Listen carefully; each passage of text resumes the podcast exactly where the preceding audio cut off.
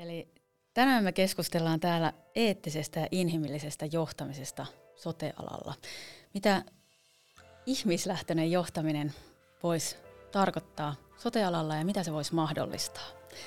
Ja oikein paljon tervetuloa kokoneet muutosjohtajat. Meillä on täällä Timo Aronkytö, erikoislääkäri, MBA, Vantaan sosiaali- ja terveydenhuollon johtaja sekä Vantaan Keravan hyvinvointialueen muutosjohtaja. Ja sitten meillä on Susanna Paloheimo, mikä on Attendon asiakaskokemus, viestintä ja vastuullisuusjohtaja. Oikein paljon tervetuloa. Ja hei nyt muistetaan, niin että meillä on 14 500 työntekijää tässä maassa. Että kyllä niin kuin, niitä kohtaamisia on niin kuin kymmeniä tuhansia päivittäin. Ei ne aina kaikki voi mennä kuntoon. Ei ne aina siellä hampurilaispaikan kassalakaan me kaikki ihan putkeen. Mutta silloin pitää sitten puuttua tilanteeseen.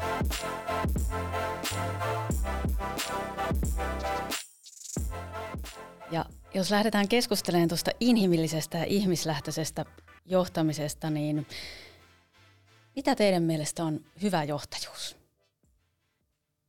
Timo vaikka aloittaa. Hyvä johtajuus on sitä, että ää, saa toisen toimimaan järkevästi jonkun päämäärän suhteen.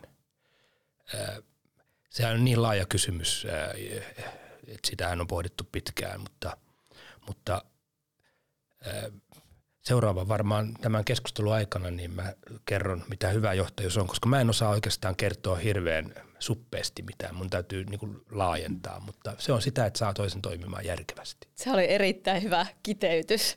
No miten Susanna? Ja mä ajattelin, että Timo sanoi, että ei onnistu sanoa mitään lyhyesti, niin voi olla, että tämä podi kestää kolme tuntia, kun me päästään intoilemaan. Tämä on varmaan kaikkien kolmen intohimon aihe. Kyllä mä ajattelen sitä niin, että että ehkä kaikkein tärkeintä on näyttää kirkas suunta. Ja siihen mulla sisältyy se, että, että se suunta on kirkas, se viestitään niin, että ihmiset ymmärtää, miksi se on se suunta, minne mennään, miten sinne aiotaan mennä, ja sitten se, että mitä se minulle tarkoittaa. Koska sitä ihminen aina ekana kysyy, what's in it for me, mitä sä odotat multa, ja, ja miten tämä niinku kenties muuttaa mun arkeani. Ja, ja tota, jos palautetaitoja on viisi, eli kuunteleminen, kehuminen, kiittäminen, kannustaminen ja korjaaminen, niin, niin kyllä ainakin minulla on eniten kehitettävää siinä kuuntelemisessa. Nopeana ihmisenä mielellään lähden ratkaisemaan muiden puolesta samat asiat ja tiedän jo edeltä, mitä se aikoo multa kysyä. Niin tota, se, että kuuntelee ja on aidosti läsnä siinä hetkessä. Ja tosiaan, tosiaan nyt kun aiheena on tämä sote, sote-ala ja sote-sektori ja paljon on julkisuudessakin käyty keskustelua siitä johtamisesta sote-alalla ja miten sitä voisi parantaa, niin mitä u- mahdollisuuksia tämä sote-uudistus nyt tarkoittaa tämän johtamisen uudistamisen näkökulmasta? Tähän äh, syntyy mahdollisuuksia ajatella asioita uudelleen. Äh, kaupunkiorganisaatio on organisaatio, jossa on monta toimialaa ja on useita erilaisia ammattiryhmiä. Ja julkishallinnollinen johtaminen on aika tiukassa raossa tapahtuvaa toimintaa. On, meillä on järjestöt, meillä on manuaalit, meillä on protokollat, meillä on HR-käytänteet ja niin edespäin ja niin edespäin ja niin edespäin. Ja joskus voi olla niin, että niitä on vähän väärinkäytettykin niin, että sille lähijohtajalle tai tiimivetäjälle ei ole annettu sitä voimaa toimi koko sen puitteen piirissä, jonka puitteen piirissä, raamin piirissä hän voisi toimia ja johtaa ja kannustaa ja, ja kehua ja, ja viedä ihmisiä tiettyyn suuntaan sinne tavoitteisiin. Niin ää, tässä hyvinvointialueen uudistuksessa niin ää, sosiaali- ja terveydenhuollon organisaatiot ja pelastuslaitos niin muodostavat oman organisaation, on oma rahoitus, omat päättäjät – ei tarvi enää huomioida niitä kaupungin muita toimintoja. E, eli se vertailu e, joskus heikentää sitä e, tapaa parantaa joitain tiettyjä käytäntöitä. Esimerkiksi meidän HR voidaan rakentaa nyt vain soten ehdoilla. Ja se mahdollistaa. No nyt sitten tässä on tietysti auki kaikki. Sote-sopimus on tauolla. Tehtävä vaativuuden arviointi ja järjestelmä, siis nyt nämä manuaalit, ne on osin tauolla. Ja nyt sitten rakennetaan uutta HR. Niin kyllä meillä on ainakin Vantaa Keravalla tavoite, että meidän HR, meidän koko se niin henkilöstön mahdollistaminen ja, ja sitä kautta se, että saadaan hyvin rekrytoituja, työhyvinvointi paranee ja suunta on selkeämpi ja niin edespäin, niin, niin se paranee koko, koko naisuutena tässä uudistuksessa. Aivan. Mites Susanna? No mä, kiitos Timo, musta oli ihan mielettömän hienosti sanottu ja, ja huomaa, mä en todellakaan, kun mä oon yrityksen palveluksessa, joka palvelee näitä kuntia, kaupunkeja ja tulevaisuudessa sit hyvinvointialueita, niin, niin tota, mä en tunne tietenkään vielä niin hyvin kaikkia niitä mahdollisuuksia, mutta musta onnistui tosi hienosti tuon kiteyttää. Mä ajattelen itsestään enemmän niin, että, että tulee voimaa myös siksi, että on isommat hartiat. Että se ei kaikki se kehittäminen ole niin kuin 300 kunnan vastuulla, että kuinka kehitetään johtamista, eikä se varmaan nytkään ole ollut, siis kuntaliitto esimerkiksi on varmasti tuottanut paljon tämän tyyppistä palvelua, mutta se, että hyvinvointialue on isompi, jolloin sillä on mahdollisuus myös sitten tehdä erilaista johtamisen kehittämistä varmasti hyvin, hyvin eri lailla. Ja just toi, että nimenomaan nyt näihin ihmisten kohtaamisiin tähtäävään johtamiseen. No nyt jos miettii sitä, että, että mahdollisuuksia, niin kuin molemmat totesitte, on ja ne mahdollisuudet on juuri nyt, niin millaista osaamista tarvitaan sitten siihen, jotta tämä onnistuminen tässä johtamisessa on mahdollista? Nyt kun tehdään niin kuin uudella tavalla tai rakennetaan uutta tapaa johtaa.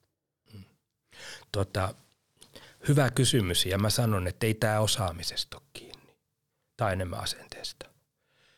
Kyllä meillä tässä maassa on HR-osaamista, johtamisosaamista. Kun mä rekrytoin meille päällikköä johtajaa, niin äärettömän kokeneita, äärettömän pitkälle koulutettuja ihmisiä. Sitten voi miettiä, että, että miksi joku ikään kuin lainausmerkeissä nyt osaa ja joku ei osaa, vaikka paperilla osaa. Eli ja onko sitten niin, että ei ole rohkeutta vaan käyttää kaikkea sitä osaamista, koska eh, ei ole rohkeutta. Ja sama aika meidän arvo on rohkeus sitten. Eli eh, ei tämä varmasti eh, ole osaamiskysymys laisinkaan ehkä. Ehkä mä tämmöisen provokatiivisen väitteen esittäisinkin. Erittäin hyvä väite. Näkisin, että tuossa kerroit, että se on niinku rohkeudesta ja asenteesta kiinni, niin näin ihan varmasti on. Näin ihan varmasti on, koska osaamista on var, varmasti niin kuin paljon ja äh, sehän osaaminen ei ole mikään semmoinen, että sillä olisi, niin kuin, olisi mikään staattinen tila, vaan sitähän voi myös kehittää, mutta usein se on just sitä asenteesta tai siitä halusta tai rohkeudesta kiinni. Joku on joskus sanonut, että johtajuus on tota moraalia tai moraalittomuutta niin kuin suurennettuna, mikä sitten heijastuu, heijastuu niin kuin organisaatioiden läpi ja jopa yhteiskunnan läpi. Niin ehkä tämmöinen niin kuin eettinen johtajuus on ennen, ennen kaikkea myöskin arvovalintoja, joiden perusteella niitä päätöksiä tehdään. Ja jos, jos tosiaan mennään, mennään siihen niin kuin eettisempään suuntaan siinä johtamisessa ja niihin arvovalintoihin, niin miten tässä, tämä on kuitenkin sote, vaikka se on palvelujen tuottamista, niin se on liiketoimintaa, liiketoimintaa mitä täytyy johtaa, niin miten tämmöinen eettinen kestävyys varmistetaan sitä toiminnassa? Mä ehkä niin kuin tuohon, mitä Timo äsken sanoi tuosta rohkeudesta ja arvot ja asenteet, niin mulla on taipumus kuitenkin ajatella niin, että ne on niitä pään sisäisiä asioita, ne arvot ja asenteet, ja etenkin uskomukset ja vanhat toimintatavat, jotka, että me uskotaan, että näin pitää toimia, koska meille on esimerkiksi koulussa opetettu näin toimimaan. Ja ennen kuin me päästetään näistä vanhoista uskomuksista irti ja aletaan näyttää sitä asennetta käyttäytymisellä ja teoilla, niin niille ei ole tavallaan mitään merkitystä, koska ne on vain siellä pinnan alla olevia, piilossa olevia asioita. Ja tota, uskon hyvin voimakkaasti niin kuin esimerkillä johtamiseen, tekojen kautta johtamiseen ja käyttäytymisen niin kuin muuttamiseen. Ja sitten jos mä ajattelen sitä, että, että mikä on ehkä rajoittanut tällaista eettistä tai inhimillistä johtamista tämä on nyt arvu, arvuutuksia. Minä en ole lääkäri, en hoitaja, en sosionomi, minä olen valtiotieteiden maisteri peruskoulutukseltani ja tehnyt pitkään niin kuin myyntityötä, yrittäjän työtä ja, ja tota, muita ihmisiä työllistänyt. Niin kyllä mä niin kuin ajattelen, että tuolla sote-alalla on aika paljon erilaisia rajoitteita, niitä uskomuksia, jotka tulee jostain semmoisesta hyvin, hyvin niin kuin perinteikkäästä tavasta, hierarkkisesta toimintamallista, hierarkkisesta johtamisesta. Ja sille on paikkansa silloin, kun esimerkiksi niin kun ihmisellä, ihminen on hengenvaarassa, kun vaikkapa elvytetään tai, tai ollaan leikkaustilanteessa, niin sillä on totta kai paikkansa siellä hierarkisuudella sillä, mutta sekin liittyy enemmän siihen, että kaikkien täytyy tietää, mitä kukin tekee sillä hetkellä. Ja se, että miten kohdataan toinen ihminen, niin ei se ole ollut siellä sotealan ammattilaisten niin kuin osaamisessa välttämättä se ykkösasia. Se on joidenkin tiettyjen, esimerkiksi meillä työskentelee paljon lähihoitajia ja etenkin silloin on kuullut heiltä, että jos he on erikoistunut vaikka mielenterveys- ja päihdepuolen osaamiseen, niin siellä tai sitten kehitysvammapuolella, niin, niin sitä kohtaamista siellä koulutusvaiheessakin jo painotetaan tosi paljon. Mutta joskus on, on kokeneiden lääkäreiden kanssa keskustellut, niin, niin kyllähän se on ollut semmoista vitsailua enemmän siitä, että taisi sitä yksi kurssi kuuden vuoden aikana olla. Niin ei se minusta ole mikään ihme, että me ollaan niin kuin aika ison murroksen edessä, että, että voi ajatella, että tämmöinen inhimillinen kohtaaminen ja johtaminen, niin niin ulkopuolella olevat ihmiset ajattelee, että miten niin ne sotealan ihmiset ei osaa kohdata, koska totta kai ne osaa, kun nehän on ihmisten kanssa tekemisissä, niin sitten saattaa tulla törmäyksiä, kun odotukset on aika isot, ja sitten se toinen osapuoli ei välttämättä niin kuin ole tottunut siinä omassa ammatissaan, koska se ammatillisen identiteetin ydin on ollut se, että minä parannan, minä työskentelen, tämä on ihan mahtava, terveydenhuollossa, sosiaali huollossa, sosiaalipalvelut on kyllä ollut jo 80-luvut lähtien se termi, mutta terveydenhuolto, eli me huolletaan vähän niin jotain mm. kohdetta. Ja meillä on joku semmoinen niin auto tai kone, eli ihminen, eli potilas, ja me huolletaan sitä. Ja se on niin kuin meidän ammattimme. Ja sitten kun tänne tulee tänne käsiä heilutteleva muutosjohtaja, joka sanoo, tiedätkö, että nyt pitää kohdata inhimillisesti, ei ole ihme, että tulee vähän semmoinen, niin että älä tuu mua opettaa. Koska me mennään tosi syvälle niiden ihmisten niin kuin ammatilliseen identiteettiin. Tämmöinen ajatus, mitä ajattelette?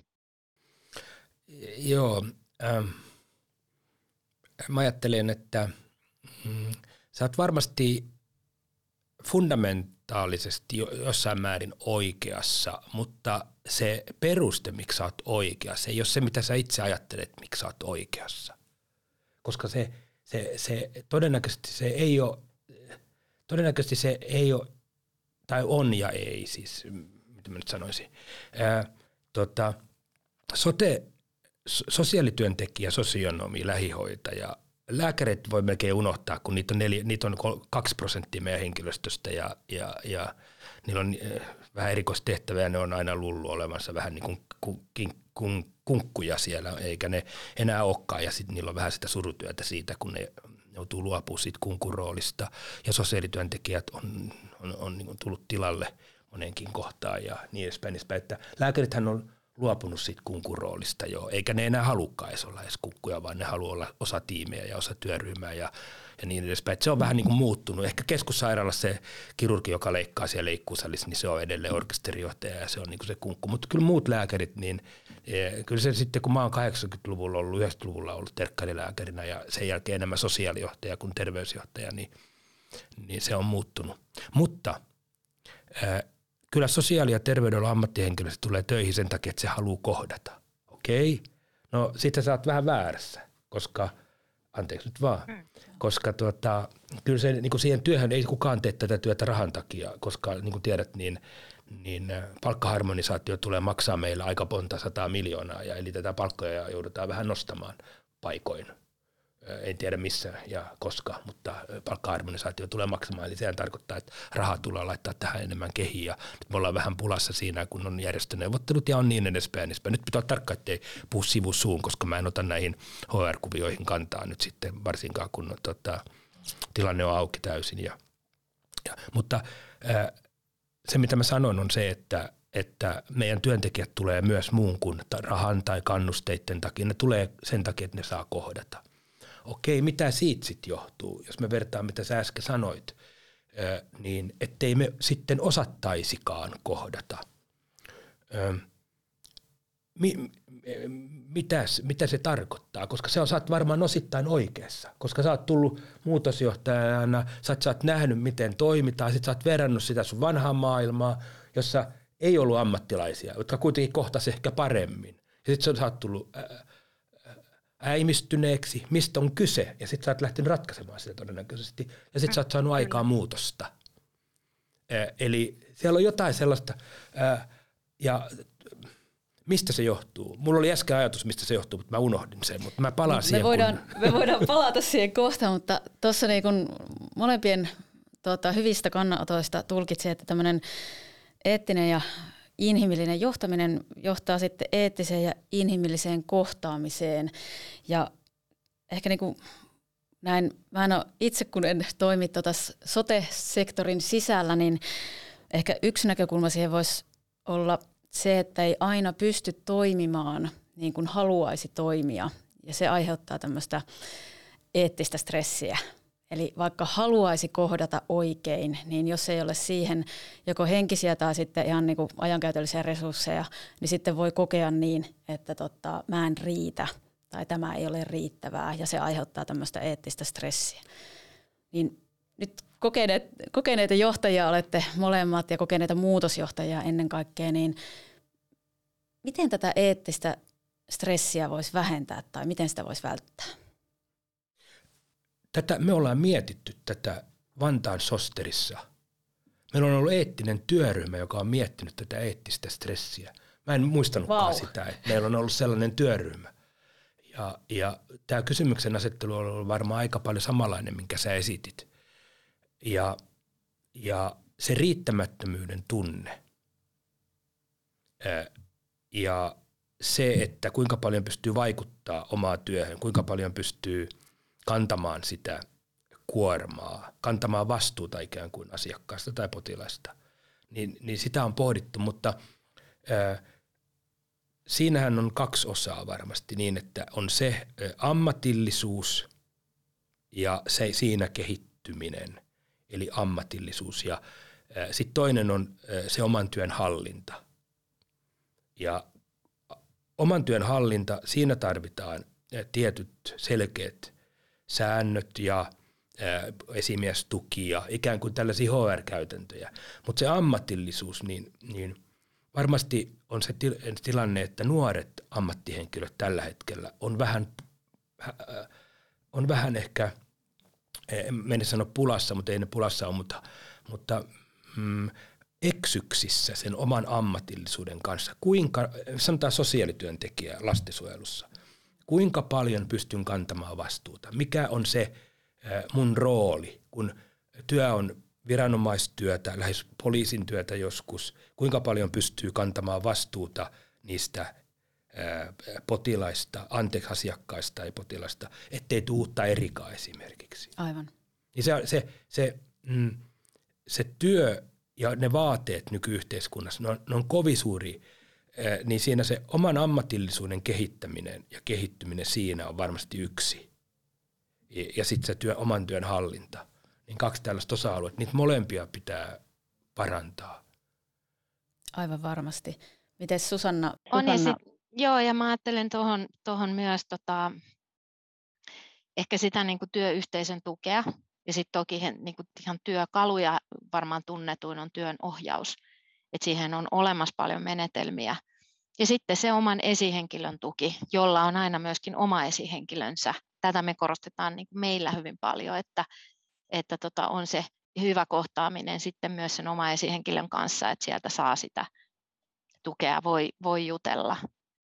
Mutta tota, oli hyvä, että sä otit tuon lastensuojelun Timo esimerkiksi, koska koska siinä jos missä sitten taas sellainen ää, ihminen, joka tuntee tittelin läheinen tai sitten omainen siinä tapauksessa, että on kyseessä jo kuolleen ihmisen omainen, niin tämä läheisen rooli etenkin lastensuojelussa, niin sehän on asia, johon niin kuin tosi paljon harjoitellaan ja, ja täytyy osata niin kuin aivan erityisiä kohtaamisen taitoja. Me puhuttiin siitä just itse asiassa viime viikolla valmennuksessa, niin, niin kysyttiin just meidän niin kuin lastensuojeluammattilaisilta tätä, niin he sanoivat, että, että kaikkein tärkeintä on kuunteleminen. Että et oikeasti kykenee niin kuin kuulemaan sen, mitä se toinen ihminen sanoo. Ja tilanteet on joskus erittäin tunteikkaita. Mm. Ja, tota, ja se, että sitten kun rauhassa kuuntelee, niin sieltä alkaa vähitellen ehkä syntyä sit sitä luottamusta ja jollain tavalla niin kuin sitä kykyä lähteä yhdessä sitten asiaa ratkomaan. Ja itse asiassa samahan on niin kuin, niin kuin, mm, sosiaalipalveluiden piirissä olevat ihmiset, niin jos ajatellaan nyt vaikka asumispalveluita, hoiva- ja tukipalveluita, niin kuin meillä on, niin ihmiset elämänkaaren alusta sinne ihan loppuun, niin hyvin useilla on se läheinen. Sitten on toki sellaisia ihmisiä, joilla ei ole niin mitään kontaktia läheisen tai läheisiä ei enää ole, mutta se, että se läheisen rooli ja läheisen kohtaaminen on ehkä se, mitä täällä meillä harjoitellaan niin kuin aika paljon.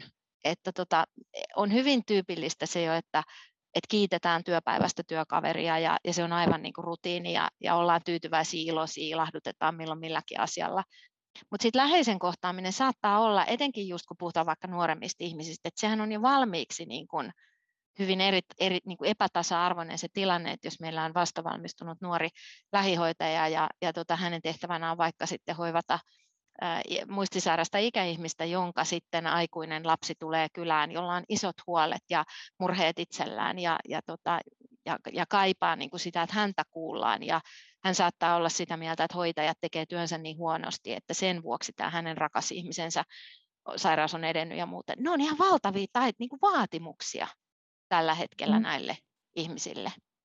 Ja Joten kyllä tässä vaat... tosi paljon niin kuin valmentamista ja ihan niin kuin työkalupakkiin erilaisia, teettekö työvälineitä, näin kohtaat.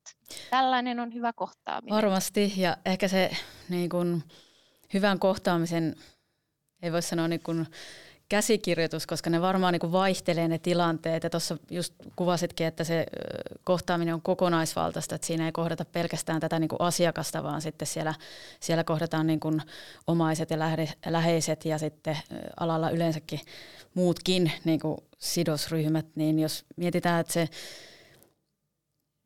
johtajuus tietyllä tavalla tota, perustuu siihen yhteiseen käsitykseen siitä niin kuin hyvästä tai mikä on se niin kuin hyvä kohtaaminen, ja ehkä se hyvä kohtaamisen, niin sen takana monesti on ne arvot ja arvovalinnat ja päätökset siitä, että mitä tehdään, miten tehdään ja miten kohdataan.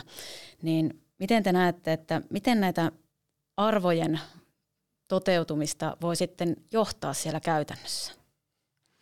Tota, mä laajentaisin tätä kysymystä myös siihen, että me ollaan tilanteessa tällä hetkellä, että meidän sosiaali- ja terveyspalvelujen kysyntä ja tarve kasvaa nopeammin kuin meidän voimavarat. Kyllä. Ää, meidän ennaltaehkäisy ei ole onnistunut siinä määrin, kun me olemme halunneet. Esimerkiksi vanhusten hoivaa, hoivatarve kasvaa huomattavasti ää, voimakkaammin kuin me ollaan arvioitu meidän laskelmissa, koska meidän kotihoito ja kotiin vietävät kuntoutuspalvelut eivät ole tuottaneet sitä hyötyä. Eli toisin sanoen – ne laskelmat, jotka me ollaan tehty Suomen hoivatarpeesta, niin, niin, niin jossain vaiheessa ajateltiin, että on aivan ylimitoitettu. Mutta koska tämä koronaepidemia saatiin Suomessa pidettyä hyvin hallinnassa, toisin kuin Suurtukolma-alueella, jos kolmasosa hoivassa asuvista kuoli, meillä ei kuollut oikeastaan kukaan. Päinvastoin meillä asutaan hoivassa pitempään. Niin me ollaan siinä tilanteessa, että meidän voimavarat eivät riitä. Ja meidän lähihoitajat ei riitä. Ja silloin se tarkoittaa silloin sitä, että, että tätä järjestelmää puristetaan todella kovaa. Eli silloin tulee, silloin tulee se, että meillä on perusetiikka kaikissa toiminnassa, mitä me tehdään, se eettinen kohtaaminen ja sitten siihen liittyy kohtaaminen. Samaan aikaan meidän työntekijöiltä vaaditaan enemmän ja enemmän. Jonot kasvavat. Sitten jos mennään vaikka lastensuojeluun, niin, niin lastensuojeluperheiden määrä kasvaa, vaikka me tehdään ennaltaehkäisyä, johtuu ihmisten moninaisista ongelmista, päihdettä, mielenterveyttä ja niin edespäin. Ei ne lapsista johdu, vaan ne johtuu aikuisista. Lastensuojelutarve johtuu aikuisesta, ei lapsesta. Niin, ää, meidän työntekijät on todella ahtaassa raossa. Ja silloin se tarkoittaa, että jotta tämä toimisi hyvin, niin meillä pitää olla todella selkeä näkymä, avoin vuoropuhelu organisaatiossa ja sitä etiikkaa pitää korostaa, viranhaltijan moraalia tai, tai työntekijän moraalia. koska ne on sellaisia keinoja. Mutta työntekijä, työntekijä ei voi jättää tässä yksin. Me joudutaan nimittäin jopa priorisointiin jossain vaiheessa. Niin silloinhan sitä ei voi tehdä työntekijä, vaan sen tekee päättäjät, poliitikot, rahoittaja, valtio, valtion lainsäädäntö.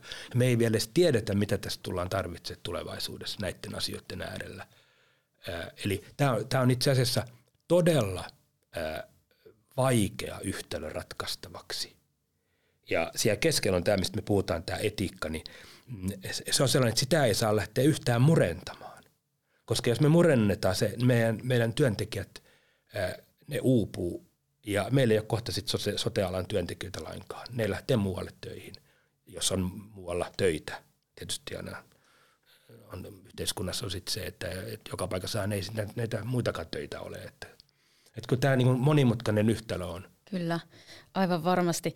Ja ehkä niin kuin tuossa hyvin niin kuin kuvasit sitä, että se ei ole kenenkään yksittäisen äh, johtajan tai yksittäisen toimijan päätettävissä, vaan se toimintaympäristö muodostuu niin useista eri päätöksistä. Niin miten te näette, että miten näitä palveluja voisi tuottaa sitten kaikille osapuolille inhimillisellä tavalla. että puhuttiin tuosta äsken tuosta inhimillisestä kohtaamisesta ja varmasti on näin, että myöskin se, sitä inhimillistä kohtaamista tarvitaan siellä työntekijäpuolella myös. Niin mitä keinoja te olette tunnistanut omassa työssä, miten tavallaan saadaan enemmän inhimillisyyttä siihen palvelutuotantoon? Inhimillisyyshän syntyy siitä, että on itse aika aito.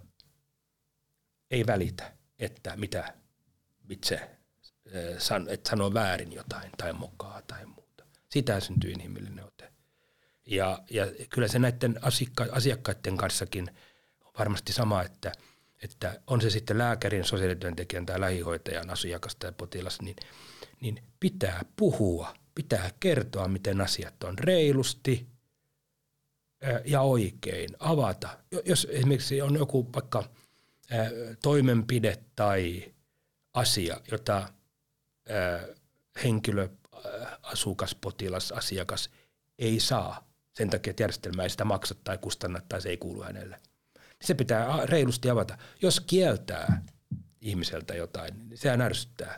Silloin pitää aina perustella. Eli itse asiassa me aloitettiin tämä keskustelu kysymällä miksi-kysymys. Ihmiset kysyy ihan lailla, kun meidän työntekijät kysyy sanaa miksi, niin meidän asiakkaat kysyy sanaa miksi. Niin vastaamalla ensiksi miksi kysymykseen. Kyllä. Miten Susanna, sulla on omakohtaistakin kokemusta näistä, näistä tota kohtaamisesta täällä palvelutuotannossa, niin miten sä näet tämän asian? Joo, tota, mä, mm, miten vahvistaa niin kuin ihmistä, siitä on kysymys kaikessa, mitä meillä tehdään ja mitä mä toivoisin, niin kuin, että koko sote tavallaan ajattelisi. Me vahvistetaan sitä ihmisen sen hetkistä toimintakykyä ja voimavaroja kaikella sillä. Sehän vaihtelee ihan hirveästi niin kuin ihmisen jokaisen sen hetkisestä tilanteesta lähtien. Ja sittenkin ajattelisin, että jokaisella on oikeus elää semmoista niin kuin oman näköistään elämää. Siitä riippumatta, millaiset ne sen hetken toimintakyky on. Ja siihen liittyy just se, että kuinka me se toinen ihminen, niin kuin, miten me onnistutaan niin kuin jotenkin auttamaan häntä elää sitä arvokasta elämää. Ja kauhean yksinkertaista se siinä mielessä on, että ihminen jotenkin aina toivoo, että tulen kuulluksi. Tällä alalla puhutaan niin kuin itsemääräämisoikeudesta ja rajoittamistoimista esimerkiksi. Miksi niitä tehdään? Ne täytyy pystyä perustelemaan just niin kuin Timo sanoi. Mutta sitten niin kuin, omasta kokemuksestani voin kertoa, että, että seitsemän tuntia odotin aikana. Siitä on nyt jo kymmenen vuotta aikaa, että just niin kuin Timo sanoi, että onneksi niin on tapahtunut paljon lääkärienkin osaamisessa, kohtaamisosaamisessa kehittämistä, mutta, mutta mä odotin mun niin kuin haimasyöpään kuolemassa olevan isäni kanssa päivystyksessä, että ehtisi lääkäri tulla arvioimaan hänen sen hetkistä tilannettaan. Hän oli siis jo syöpiksen potilas siinä vaiheessa ja, ja tota, me ollaan siinä sitten niin kuin sunnuntai-päivää vietetty ruuhkautuneessa päivystyksessä sisaria ja kuolemaisella oleva isäni ja minä ja kun se lääkäri tulee sieltä jostain sairaalan kerroksista päivystykseen tekemään sitten sitä konsultaatiokäyntiä, niin ensimmäiset sanat, mitkä hän siinä meille sanoo, on, että kuka on sanonut, että tänne voi tulla. Ei hän sano, että mikä hänen nimensä on, tai hän ei todellakaan sano, että iltaa tai, tai että olette ilmeisesti joutunut ottaa aika kauan, että on pahoilla, niin että täällä on vähän ruuhka. Ei, kun hän sanoi, että kukaan sanonut, että tänne voi tulla. Ja tämähän on niin kuin, kun olen sitten saanut tehdä lääkäreiden kanssa jonkun verran tällaista työtä myös on niin kuin puhuttu näistä kohtaamisen taidoista, niin mä olen ymmärtänyt sen, että, että me olimme prosessin mukaan väärässä paikassa. Me olimme väärässä sairaalassa ja, ja tota, väärän sairaalan päivystyksissä. Ja, ja kun hän katsoo asiaa puhtaasti niin kuin prosessinäkökulmasta ja sen niin kuin hänen minä itse näkökulmasta ja sen systeemin näkökulmasta, niin se on ihan relevantti kysymys. Mutta ei siinä ollut mitään tekemistä niin kuin kohtaamisen kanssa. Se meni pari, pari viikkoa eteenpäin ja asiat etenivät isän sairaudessa ja sitten tultiin ambulanssilla sisään niin kuin samaan paikkaan ja ja siitä hän sitten päätyykin osastolle ja seuraavana päivänä tapasin toisen lääkärin, joka sanoi ensimmäiseksi sanoksi, että mä pahoittelen, kättele, että tota, et etitäänpä tämmöinen rauhallinen paikka, että istutaan alas ja jutellaan siinä. Ja sitten hän sanoi mulle, ja silloin mun veli oli siinä mukana, niin isä oli sitten saanut jo aivoinfarkti, että hän ei enää keskustellut siitä, itse siinä vaiheessa, eikä ollut tässä mukana. Mutta lääkäri sanoi, että niin, nyt on sitten tärkeintä, että te syötte joka päivä lämpimän aterian ja ulkoilette pidätte huolta itsestänne. Niin kyllä mä oon niin jälkikäteen oppinut ymmärtää, että se rivien välissä niin kuin sanattomasti lukee, että me osataan meidän työ, että luottakaa meihin, että, että antakaa meille työrauha. Ja se oli, niin kuin, se oli kuin yö ja päivä. Ja, ja se oli kiinni vain siitä kohtaamisesta, että mikä fiilis siitä jäi. Kymmenen vuoden jälkeen mä kerron tätä samaa tarinaa. Mä oon kertonut tätä sadoille ja sadoille ihmisille, kun mä oon käynyt kaikenlaisia puheenvuoroja pitämässä tästä kohtaamisista ja asiakaskokemuksista ja näin. Ja, ja tota, onneksi niin kuin tosiaan tilanne on mennyt parempaa, että niin kuin mitä nyt on ollut kohtaamisia alan ammattilaisten kanssa, niin ne on ollut parempia. Mutta me saadaan niin kuin jatkuvasti esimerkiksi palautetta tämän tyyppisistä asioista, että miksei, miksei vastattu puhelimeen, miksei, miksei mulle lähetetty sitä läheiskirjettä, tai miksei mulle soitettu, vaikka mulle on luvattu, tai kun te tuutte ovella avaamaan oven, niin miksi te ette sano, ketä te olette. Ja miksei kukaan tervehdi mua siellä käytävillä. Ja hei, nyt muistetaan, niin kuin, että meillä on 14 500 työntekijää tässä maassa. Et kyllä niin kuin, niitä kohtaamisia on niin kuin kymmeniä tuhansia päivittäin. Ei ne aina kaikki voi mennä kuntoon. Ei ne aina siellä hampurilaispaikan kassallakaan me kaikki ihan putkeen. Mutta silloin pitää sitten puuttua tilanteeseen. Pitää olla selkeät sävelet, mikä on hyvä kohtaaminen. Hirveän usein se alkaa ihan sillä, että moi, hauska tavata, mun nimi on Susanna, ketä tulit tapaamaan tai kuinka voin olla avuksi. Ja sitten se lähtee Aivan. siitä. Nämä on hirveän yksinkertaisia asioita. Ja sitten ne voi olla tosi pelottavia, koska se voi olla, että se toinen ihminen on niin kuin todella tunteiden vallassa tai, tai mitä vaan. Niin kuin just niin kuin Timo sanoi, että pitää rehellisesti sanoa, pitää kohdata se tilanne. Ei se ole helppoa. Ja tota, tosi, tosi hyvä kommentti ja hieno henkilökohtainen tarina tuosta kohtaamisen tärkeydestä. Ja jos tätä summaa, niin varmaan ollaan yhtä mieltä siitä, että tämmöinen niin aitous, avoimuus, rohkeus ja sitten semmoinen oikea asenne siellä taustalla, niin auttaa paitsi siinä äh, inhimillisessä ja ihmislähtöisessä johtamisessa, mutta myöskin siinä niin kuin kohtaamisessa. Äh, kiitos teille molemmille erittäin paljon, että tota, pääsitte tänään keskustelemaan ja mä uskon, että tämä keskustelu varmaan jatkuu tästä eteenpäin ja ne kohtaamiset paranee alalla. Kiitos oikein paljon. Kiitos. Kiitos. Thank